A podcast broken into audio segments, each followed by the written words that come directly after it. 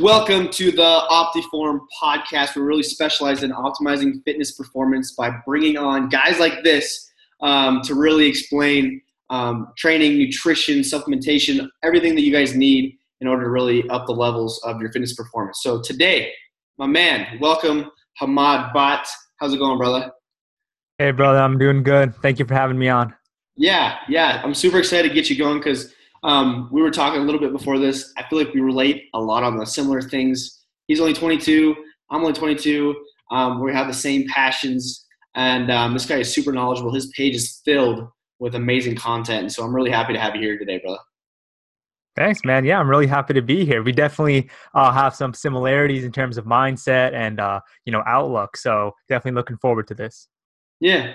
So today, um, really wanted to go over more of like a, on the training aspect of things, and and dive into more of based on your your experience level, whether beginner, intermediate, advanced, in between, um, and really set people up for how to get the maximal gains in the gym by certain what's called periodization, which is like putting certain blocks or mesos or macro cycles and all these big words. We're going to kind of simplify that a little bit and then kind of give what Hamad has for what he does with his athletes, as well as you know what he's worked for him. Um, so yeah, so first off, you know, let's let's do actually. I think a lot of people listening to this would be more of an intermediate lifter. You know, mm-hmm. um, let's kind of go from like an intermediate, like a beginner to an intermediate step, right? Uh-huh. Um, what would you say in terms of like training? Um, what would that step first consist of? Going from a beginner to an intermediate? Would you start with their total volume, or would you start with like their split itself of what it is, from like a bro split to like a like an upper lower? What would you usually do there? Okay, well, we can start with what's actually needed for uh, a beginner. So, you know, periodization, you know, it's the how you organize training, the strategic manipulation of these variables to elicit progress over time, right? The thing is, beginners they have much more basic problems that they should be worrying about you know? First of all you know consistency seems to be a huge problem. Like i'm sure that you've had clients like this. It's just like so many beginners you know you would think that they need help with um like learning certain things. It's like it's often just that they're not consistent. So you know that goes before uh, anything. Then um you know i make sure like okay so what does fit their schedule so let's say they can only go to the gym three days per week.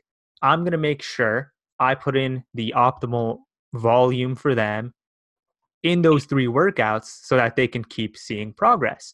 Because we know, you know, assuming you have uh, sufficient relative intensity, meaning like your RPE is high enough, volume's a key driver of hypertrophy, right? Mm-hmm. E- even at the, I mean, at the beginner stage, you know, it's not going to be uh, as important to get really, really, you know, into the nitty gritty, but you know you're going to need sufficient volume. So uh, just make sure that uh, they're doing enough in the gym consistently right?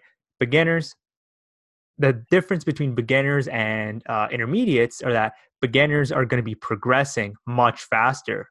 So uh, session to session for the most part and it depends how you define it. I like to say beginners progress session to session or week to week and then intermediates would be progressing uh, usually like month to month. So, uh, first of all, that's just the difference between the beginners and intermediates. So, if you have with beginner, the consistency's down, they got the volume in. Um, obviously, it, it, seems beneficial to train each muscle group, group two to three times per week to keep you know stimulating muscle protein synthesis. Um, then you'll probably be doing a, a huge bulk of the work. And then, of course, you know, just progressive overload. You want to make sure that you're doing more over time. Mm-hmm. mm-hmm. I have you so far, right? Yeah, yeah, yeah, exactly. No, I'm I'm with you 100. percent um, Kind of letting you explain it and to kind of like break down it to be a little more simpler. Like, first off, backtrack. When he said intensity levels are adequate at a higher level, RPE is generally adequate. RPE, all that stands for is, is obviously rate of perceived exertion, correct? Uh-huh. Uh, yeah. and like having having that skill um, adequate enough that you're you're pushing yourself um, but instead of using like a percentage of your one rep max in your training you're using more of like how you feel on that day of you know obviously right correct yeah yeah at the most fundamental level it really just means each set uh, don't train like a wuss. exactly. Sure you're pushing yourself. See, like I know that Albert, like you guys, I think uh, Eric Helms were doing like a video or a blog or something on the RPE, and are you really training hard enough or whatever it was, you know? Uh-huh. Um, and to really ask yourself if that's like your your eight on the scale or whatever it is, right, or a nine or whatever it is. Um, but anyways, um, yeah. So volume adequate in the beginner, the consistency. I agree 100 percent is the most important part because those guys, like beginners, are going to respond like crazy. Obviously, if you have adequate volume, adequate intensity, they're just consistent in the gym and like obviously trying to get into the nutrition to like recover so they can get back into the gym so they're not like just killing themselves on that one day and then they're so sore they don't even want to go back to the gym. That's usually what i see right? And maybe that's what you see too but transitioning to intermediate i like how you said month to month because they really need to realize that they're entering that phase once progress slows um, if that makes sense you know what i mean? Um, and so then i like that you you must use a lot of progressive overload uh, as your fundamental base. Um, and you can kind of explain what that is a little more. I think that would be good. Absolutely, man. So progressive overload uh, just means doing more work over time. So when you lift, uh, that's a stimulus. You lift hard, you lift with enough volume. That is the stimulus to uh, increase your fitness, to, to make progress. And then, you know, when you have adequate stimulus that actually uh, calls for growth, then you recover from that stimulus and then you adapt. So basically, what I'm saying is you need enough stimulus, but you need to recover from it. And only then can you actually get stronger or build muscle, you know, improve your fitness in some way. So you want to so so that's what progressive overload is. You provide enough stimulus and then you adapt and because of that adaptation, you have to increase the stimulus. So, uh, to, to sum it up, progressive overload is just increasing the demands on your body over time. Beginners can do so uh, much more often. When you get, you know, more and more advanced, the actual, you know, objective progressive overload will uh, likely be like month to month or meso to meso. So it'll be over a much longer time scale. Excuse me, because uh, it's going to take longer to actually accumulate enough volume and dissipate fatigue to realize uh, uh, an, an, increase in your fitness or your muscle. Mm-hmm. Yeah, yeah, exactly. And I guess my question for you is with those clients and lifters in that transition, that stage, and stuff like that, do you like to add in um, more? So with total volume, do you like to manipulate more of the sets, the reps, the load, the what do you like to kind of manipulate in terms of kind of progressing that overload? Okay. If so not, for, if not all of it, you know what I mean? Like obviously, but I mean like what do you like to do? So it really depends. Um, honestly, for for most of my clients who tend to be um, beginners and intermediates at this point, the most basic things will get you the, the best progress. You know, I, I don't like to categorize people. I don't like to uh, get all crazy because it's just not necessary for most of the individuals I work with. So honestly, if I just have, you know, whatever the program is, whether, whether I would consider them a beginner or an intermediate, it's often just, are they making progress? You know, because you, you could say like, oh, you know, it could be better. Um, well, maybe, but once you get past the, the, the newbie gains, if you're making progress at all, it's it's a good feeling. You know what I mean? Yeah, no, for sure. Yeah. so if unless there's something completely off, like that I can definitely change. You know, like maybe they were only doing uh, f- five sets uh, per day. I mean, I don't, I wouldn't program that, but yeah. if they're doing like something just crazy that you know we can definitely um, increase or do more or change, I'll do it. But otherwise, tra- transitioning from beginner to intermediate, I won't plan anything out. I'll just see what do you need right now to make progress. So that's why I'm, very data driven. So I, I want to see, like on a spreadsheet, I want to see uh, your stress, your fatigue. I want to see, uh, you know, like how much sleep you're getting, all of this, uh, so that I can track and say, oh, he's not recovering enough. And I see that his lifts are stagnating. So now let's incorporate deloads every six weeks. And for a beginner, you probably won't need that. but I don't really need to um, you know, categorize them because really I just give them what they need. But in general, as you get more advanced, you get to that intermediate stage, you're going to need um, higher volumes. You're going to need uh, maybe a little bit more advanced. Um, well, you're going to need a, a, different training split, likely, just to accommodate that increase in volume. Mm-hmm. And then, uh, you know, you might need some periodization and maybe some uh, you know progression schemes. So it depends that's what i was going to ask you if you're more of a linear guy progressive or you're more of like an undulating whether it's you know by day or by week or however you do you do you do any sort of manipulation like that? Do you believe in that stuff there's two okay. spectrum, brother. I know. so, so, so, good question. Um, so I'll talk about periodization uh, once you get to the intermediate stage. So, uh, again, periodization is just a strategic manipulation of variables in your training to see progress over time you know I, am adjusting your, your volume your frequency whatever so when you're a beginner you don't really need that when you're uh, an intermediate now the thing is that these periodization models are not mutually exclusive right? You, mentioned um, you know dup daily undulating periodization. There's you know linear or uh, just all, all these different block periodization. You can use literally all those models combined. So, like I said, I like to keep it simple. But he, here's the thing. If there's something that will elicit more progress or just make the client enjoy their training more, I'm probably going to do that. that so, yeah, yeah, that's what I was about to literally just say is all of them seem to work well. Obviously, all of the stuff like and in combination worked even you know really really great. What I see is, is when I'm going through um, depending on like if it's a like a general population person, I'm not going to worry about all this stuff as much. But if it's an athlete and we're looking for these, you know, actual intermediate level uh, progressions, um, adherence is super super huge of what they're able to be able, like accomplish. Does that make sense? Um, what fits them rather than like me giving. I'm data driven as well, but if I'm going to give you this, but you're not able to do this, then it just won't work. You know what I'm saying? Exactly, man. Yeah. You can you can only do what will realistically fit that person's schedule and their lifestyle. So yeah. I, I give them what they need, you know, and and also sometimes what they need is what they like. Because if someone yeah, that's a good thing when that happens.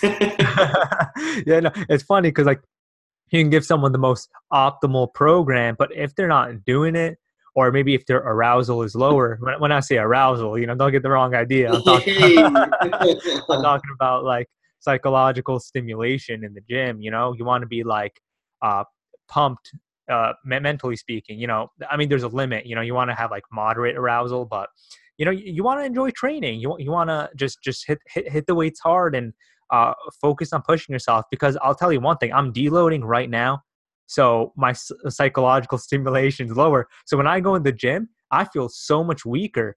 Yeah.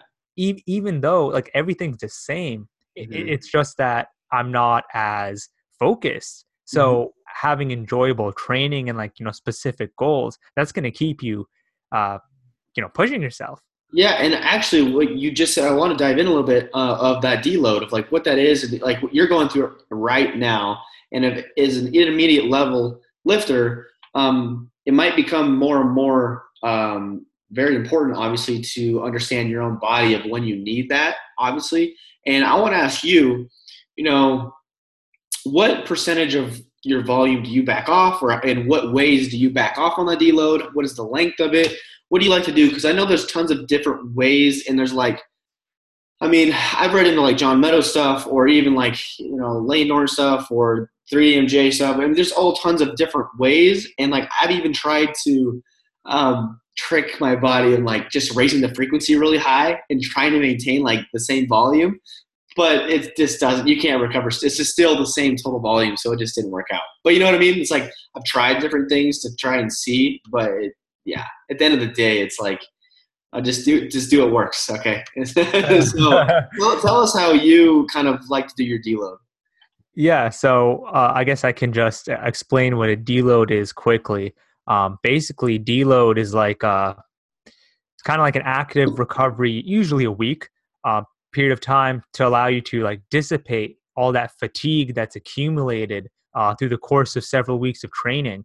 So, what it consists of is decreasing your volume and intensity in the gym. So, what that means is usually usually fewer sets and um, not being as close to failure.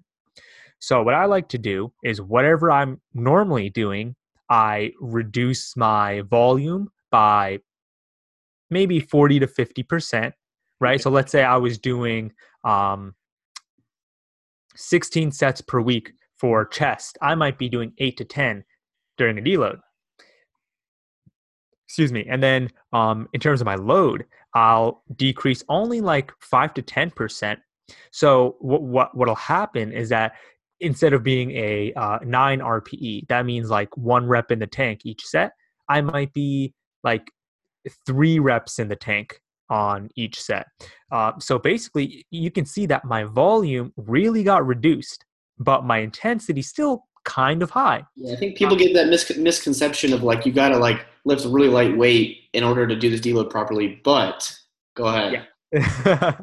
yeah, but the thing is, when you decrease your load, the, the the the amount of weight that you lift, that's that might be a good recipe to simply detrain uh, for certain individuals. You know some people can some people could literally just stop going to the gym for a week and come back totally fresh. Now th- the thing about a deload is that you want enough stimulus for your body so that you can recover but your fitness is maximized so that you you just perform. You should feel fresh after a deload. For me you know uh, getting back into like stimulus recovery adaptation uh, we call it an sra curve so uh, basically my my rate of fitness decay, the the, the speed at which I, I lose fitness tends to tends to be pretty fast. So if I take a week completely off the gym, or maybe my deload I go too light, so I drop the weights by too much, I'm gonna end up weaker when I come back. You don't wow, want that. Interesting. Yeah, you, you so, go really fast then. Yeah, it's very fast for me. Now, for for again, for many of my clients, one week off, they come back, they're totally fine. Yeah. So it really just depends on the individual.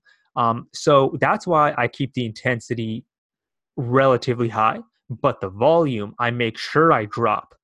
Why is because we see studies that even if you drop the volume, as long as you keep the intensity up, you're going to maintain whatever you're doing. Mm-hmm. Now, during this deload week, uh, again, you want to recover.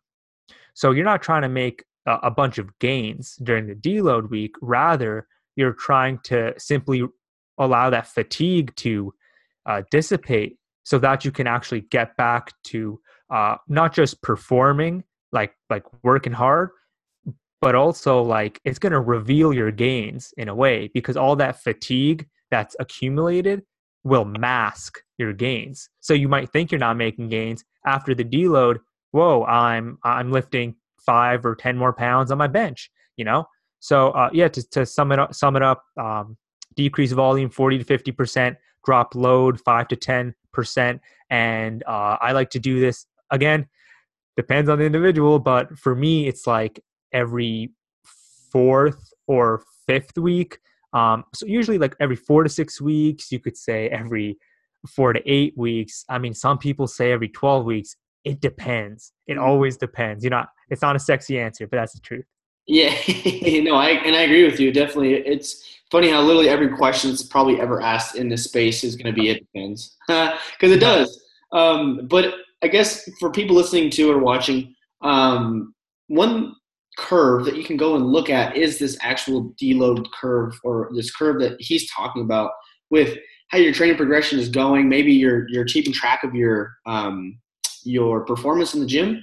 Maybe you're increasing, and then you'll know once you start what's called overreaching, right? And those you'll know, and then you'll start. You probably won't. I mean, unless you're like a tough sob, like going to overtraining, but like you're sort of like overreaching, and then you'll start to see your performance dip and then that's how you kind of cue yourself into going that deload. Am I correct?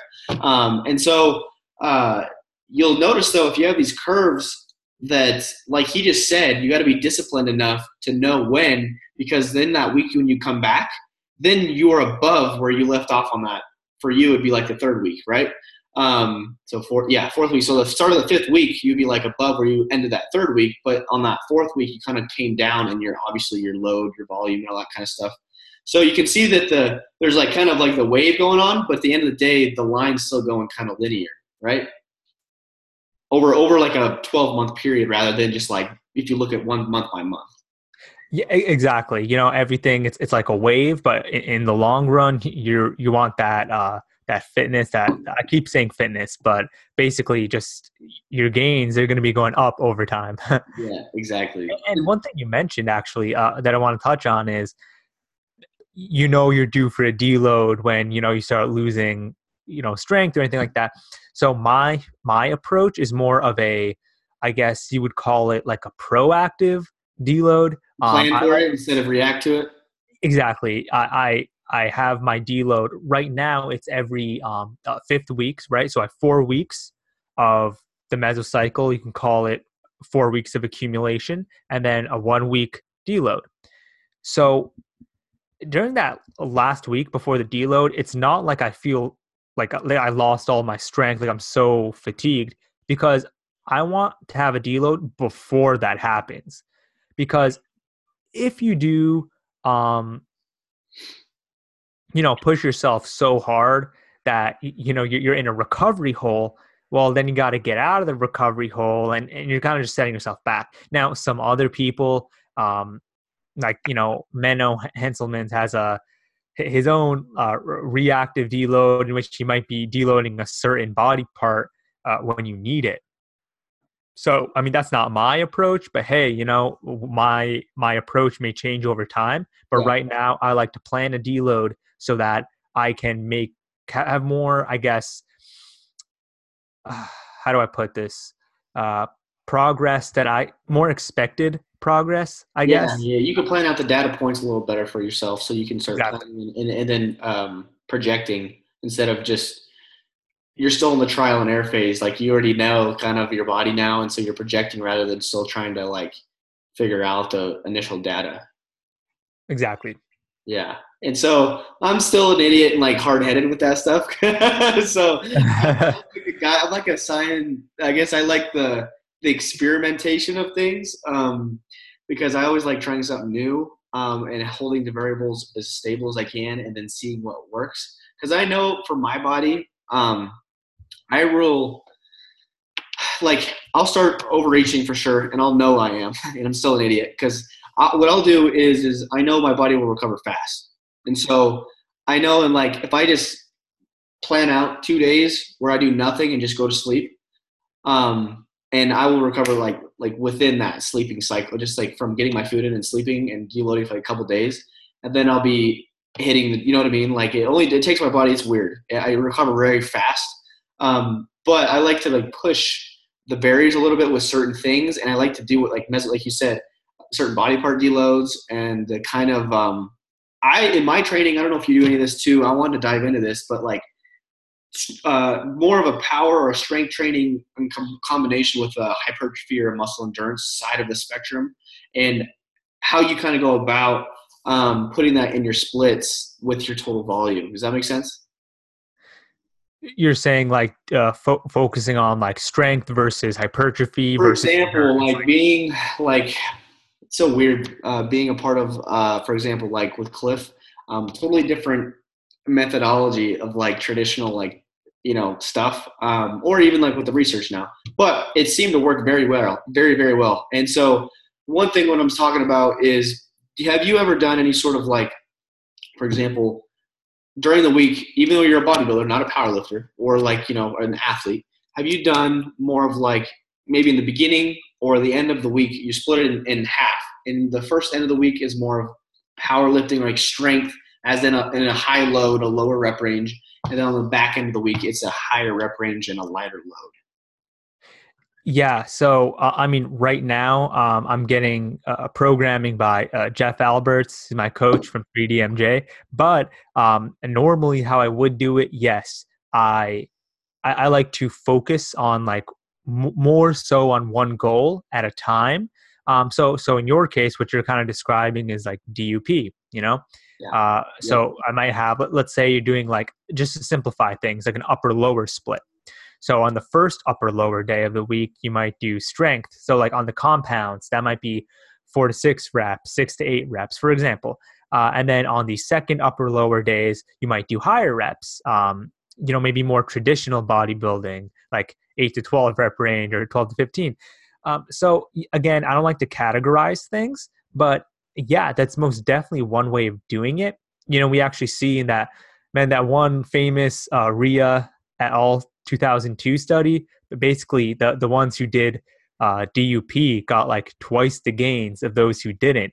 Right, so simply just switching up the rep ranges really uh, produced some some crazy progress. Um, mm-hmm. Um, so yes, I do like to do that. Now here's the thing: as a beginner, it doesn't really matter all that much. We're not going to see practical differences. If we could um, go back and be a beginner again, bro. yeah. I mean, I mean, you could argue, like looking at the literature, that even for beginners, some forms of periodization may be beneficial. But uh, I'm not going to get into that. For, for beginners, it's often like I don't even want to give them heavy movements because sometimes some people get a little more scared. Some some people their form sucks.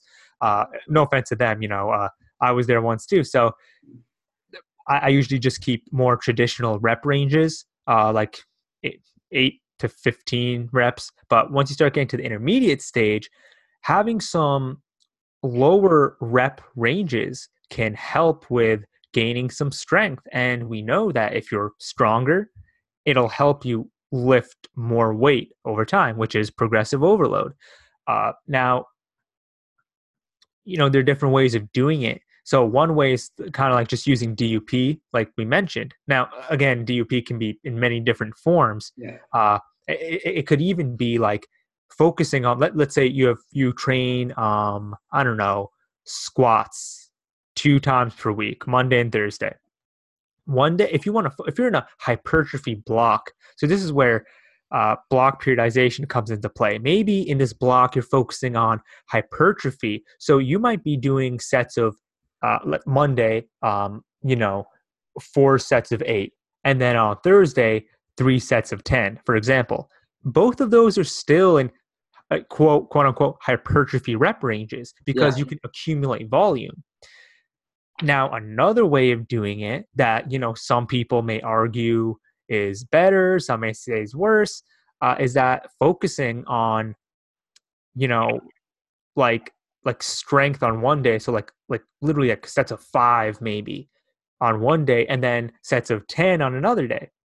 Here's what we have to consider: one, practically speaking, it's not going to make much of a difference.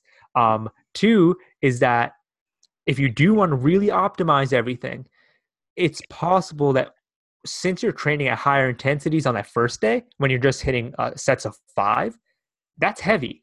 It, it, it's it, it's a high intensity and that may limit the vol- the total volume throughout the week or throughout the mesocycle that you can perform. Now th- that can be argued but if that is the case then if you're in a hypertrophy block or you're focusing on like muscle building at this time then you can you can even think in a way that that might be holding you back so maybe just focus on higher rep ranges like you know 8 to 12 rep ranges and then next or like maybe do that for a few mesocycles and then you transition into a completely lower volume higher intensity phase which would be basically like uh you know lower rep ranges so th- mm-hmm. there's a million ways to do it uh but I do like to err on the side of focusing on one goal at a time. Yeah, me too. Mm-hmm. So if I have an intermediate lifter, um, I'll usually have them like maybe the the uh, strength block will be or sorry the hypertrophy block will be like at the lowest six to eight reps so that serves as their strength day but i don't but i'm not going to be doing freaking doubles because that's going to hinder the volume they can perform yeah yeah, yeah, that makes that makes sense. I completely understand. Um, kind of trying to manipulate those gray, not gray areas, but like the outer outer edges of those different rep ranges, still like the hypertrophy rep ranges and stuff, to like change up that weekly or daily undulating you know, periodization, but you're still in that rep range with that volume that you're trying to hit. And so you're trying to really focus on recovery and what you're able to do, um, rather than like hitting doubles and then maybe not getting in that total volume for for the whole entire week, right? Exactly, man. Yeah, cool. I like that. Well, I guess you know, going through this now, we talked a lot about um, different periodization, how you structure things with your deload. I like it a lot because we're kind of given a fine roadmap of like from beginning or that step from you know beginner to intermediate to like start by finding one thing, just like find one thing. I believe at least, um, not like a million different things and try to change everything, but like figure out that progressive overload umbrella that you're talking about. Pick one thing, stick with it. If you're making gains, obviously just stick with that. Like don't make gains and then be like, okay, I'm going to change everything. Like obviously it's, more simple changes than people think, at least in my, in like what I've experienced. I don't know about you. Maybe you need to change a lot of things if there's a different stuff going on with the client. But um, I wanted to ask you a little more about the neurological adaptation and more of like how that like building um, strength in the process of building muscle mass as well in those blocks. Does that make sense?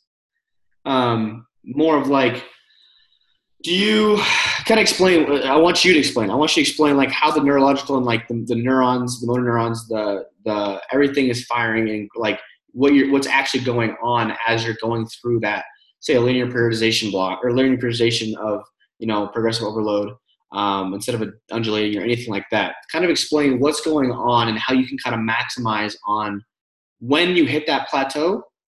Um, or maybe you're not like you don't need a deload, but you need to like change something and to keep uh, progressing. Does that make sense? Kind of explain like those mechanisms of some strategy behind that, if that makes sense, or like what's going on. Okay, uh, I'm not sure if I understand the question completely. It's a long but... one. I was trying to like pull it together because there's a lot that I think is useful in the terms of like more of the neurological pathways. Is what I'm saying. Okay, well, I mean, if this is what you mean, like during different phases, there may be different pathways involved. Mm-hmm. So, uh, you know, let's say you're focusing more on lower volume, higher intensity, like during a strength block well, during that time, uh, if you were lift, lifting mostly with like I don't know sets of like four to six, for example, then uh, can you build muscle? Well, yeah, of course, if you are doing sufficient volume to actually elicit muscle growth. But the thing, the thing with like, strength training, like like think of power lifters, um, especially the, the the power lifters who have an approach who uh, don't do as much volume uh, whatever whatever their approach is. Maybe you know most most powerlifters will have blocks in which they have higher volume periods, but it, it, during those phases which they're doing low volume, you'll notice that they may be getting stronger, but they're not building that much muscle. Now the reason is that a lot of the the adaptations that they're making are neurological. So instead of adding on muscle tissue, right? You know, increasing their muscle cell size. That's called muscle hypertrophy. Instead of muscle hypertrophy occurring to to increase their strength, it's more of their nervous system rather than musculoskeletal that is adapting to get them stronger. So now the question is, oh wait, so if I'm getting stronger, I thought that means, you know, hey, I'm building more muscle. Uh, maybe.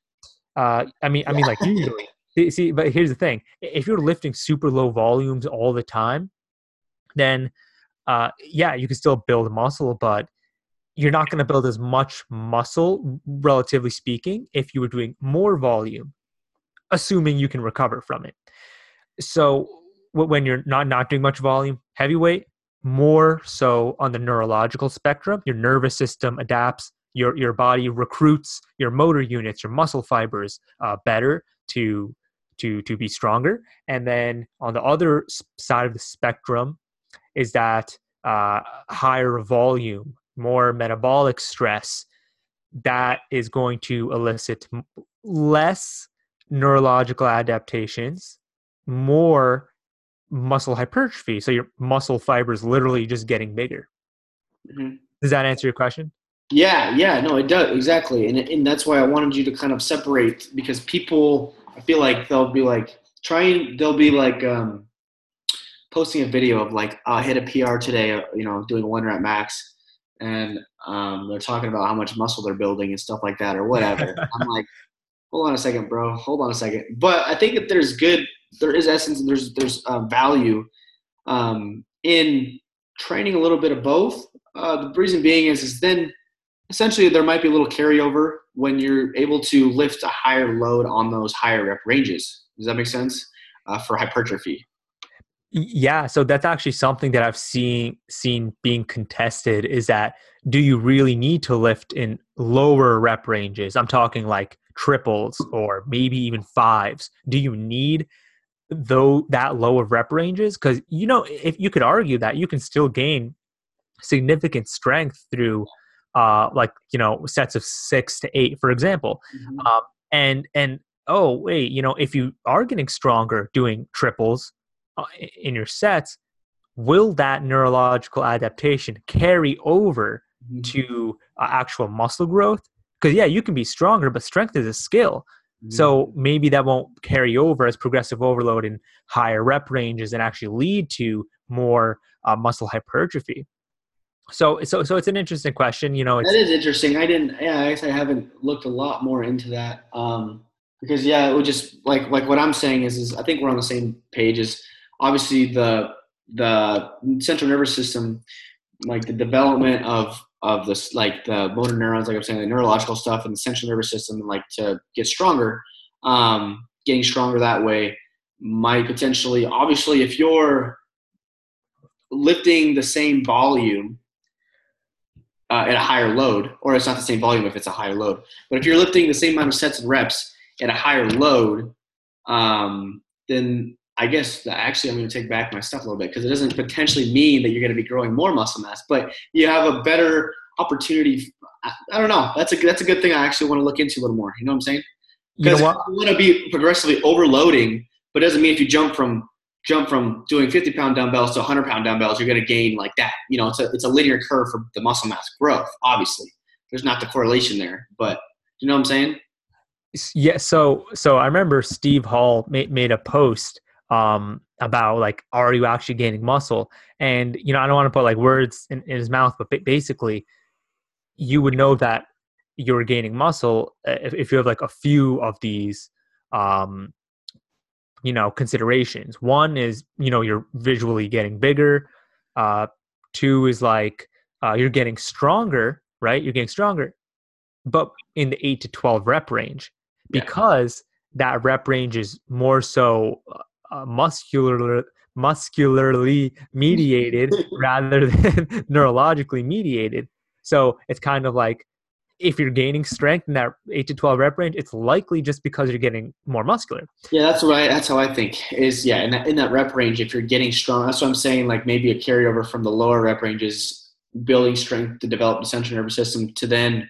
Uh, but that wouldn't really carry over as much, I guess, just because it may be in like a four to six rep range, maybe potentially, or like a, you know, but like a, a single or a double, maybe not as much, or a triple. But uh, but yeah, at that eight to twelve rep range, um, and I look at stuff even up to a 15 rep range for sure.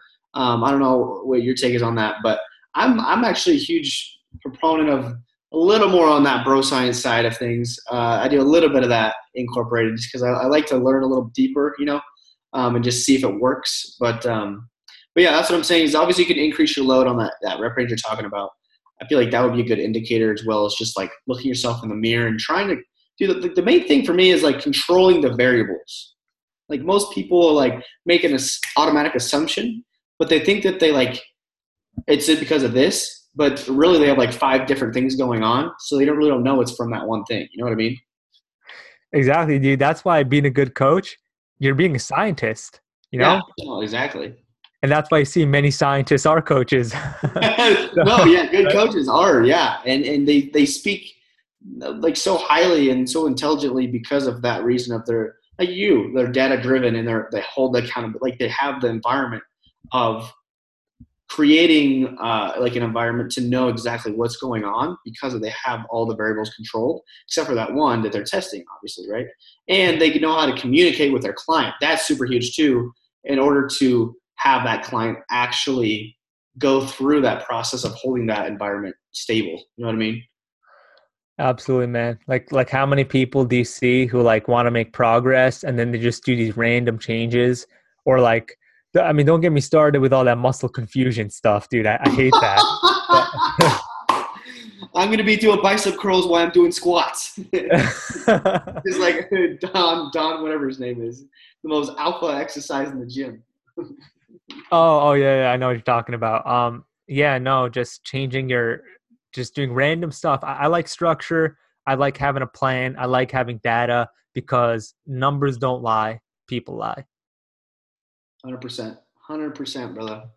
Well, I guess kind of um wrapping this up and stuff like that, I want you because we went through like the whole progression. I, I, really appreciate you going through all that stuff because uh, this is a little more of a higher level uh, podcast than a lot of my listeners listen to, in the sense of you're using um, actual methodology with number based, like science based numbers, projections. Like here's what's been proven through the research and would, would be very beneficial taking that next step of trying to get in that intermediate phase, right? Um, and so if you're going, you know, we get progressive overload. We go through, we have a deload when either you could they could do it as projected like you, or they can try and feel it out and feel like crap for a little bit, and then and then they'll go to projected after they do that. But um, go through a deload process and then understand of like um, those rep ranges and, and trying to stick depending on what block you're in of either hypertrophy or muscle endurance or like you know strength or whatever. Um, understanding that there's a little bit of variable there um, depending on what your goals are, obviously. Um, so I guess if there's anything left, like what would be the one, the number one thing um, you would tell maybe somebody trying to get in that intermediate stage uh, to keep making progress? Maybe they're like plateaued out of their beginner gains, right? And what would be like the number one thing you'd say to them uh, to pursue or like to really figure out in order to start making gains as an intermediate lifter? I mean, that's a hard question, but if I if I had to put in one Hire you, yeah, yeah. Uh, I'd say only make it as complicated as it needs to be to see progress. So you're gonna have to make it more complex, but only as much as needed. So that might be something as simple as changing your split to allow more training volume. You know, uh, usually simpler than you think, huh? Yeah. I mean, sometimes it's more complex, but maybe that's just me because I'm an overthinker, right? So I would definitely say do whatever you're doing, make sure you write things down. You should have data. And look look it over what's working, what's not working, change something if it's not working for a period of time. You know what I mean? Uh, and yeah, I'd say that I'd say that's a good one. You know, just have data and make things you know improve it only as needed mm-hmm. yeah no i think honestly that of everything i could have thought you would have said that's like the perfect thing because most of the time beginners they don't track anything obviously because they're getting gains so why are they worrying about tracking numbers right but to like get to that next level writing stuff down having data points to actually know what's going should be happening it's just like blood work it's just like anything else it's like 100% the numbers will not lie to you so but anyways, my man, I do want to uh, say thank you for for hopping on here. Um, I really appreciate you going through all that stuff. Like I said, a little higher podcast. Like your your content on your page is amazing. I'm gonna put up all your um, your stuff in the description, obviously, as your email. Um, and uh, other than that, brother, um, I would love to do this again because you're very, very knowledgeable. And like I said, we relate on a lot of different cylinders there because same age, and you're a super motivated guy. So um, we'll have to catch up again. Dude, absolutely. I mean, thank you for having me on, and uh, it's a pleasure speaking with you.